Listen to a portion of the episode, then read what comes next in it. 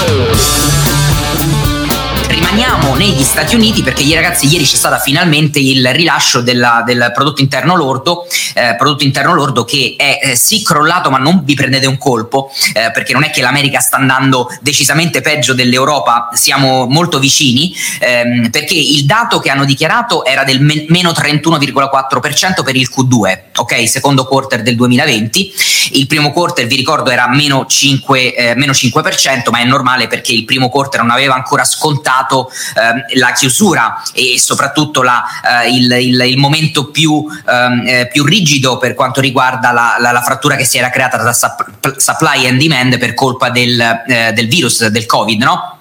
Quindi è questo un dato eh, negativo, però se lo dividete per il eh, quarter, quindi per il trimestre, perché questo è un dato trimestrale, stiamo su per giù ai valori del, dell'Europa, mh, il GDP in Europa era mh, circa del meno 8 e qualcosa per cento, eh, qui siamo intorno al meno 10 per cento se lo dividiamo appunto per, eh, per, il trimestre, quindi insomma capite che i risultati non sono così diversi. Potete andare a vedere come eh, faccio sempre eh, quelli, quello che è lo spaccato uh, del, um, del, prodotto interno lordo, perché quella è la cosa per quanto mi riguarda più importante, cioè andare a vedere quali sono le industrie che sono state più impattate uh, dal, uh, dal, prodotto interno lordo. Vedete qui avete eh, le varie, eh, il, il, real GDP per industria, quindi private goods, private services, government e, e poi il totale con il prodotto interno lordo. Quindi potete andarlo a vedere. Oggi ragazzi abbiamo meno tempo del, del previsto e quindi salterò alcune cose, ma non voglio saltare invece quello che viene definito il Buffett Indicator, perché adesso è uscito il prodotto interno lordo e secondo me è un buon momento per andare a vedere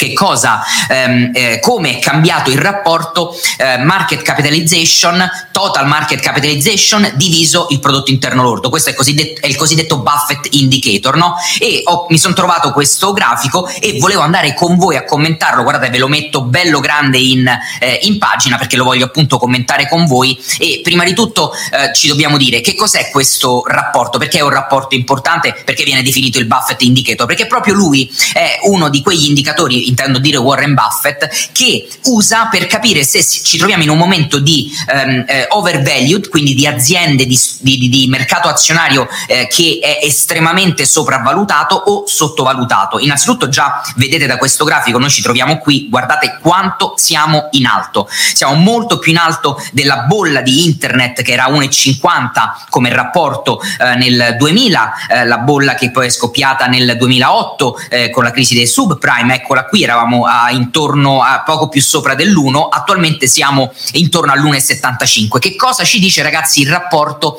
tra capitalizzazione e, e prodotto interno lordo, il GDP e il gross domestic product, ovvero il prodotto interno lordo americano? Allora, è un rapporto che serve per determinare se il mercato è sottovalutato o sopravvalutato rispetto ovviamente a che cosa? La media storica, no? Eh, può essere questo rapporto anche, eh, qui stiamo, lo stiamo guardando sul eh, Wilshire 5000, quindi è, è il totale totale della, delle equity del mercato dell'azionario americano e la, mar- la capitalizzazione di mercato dell'intero mercato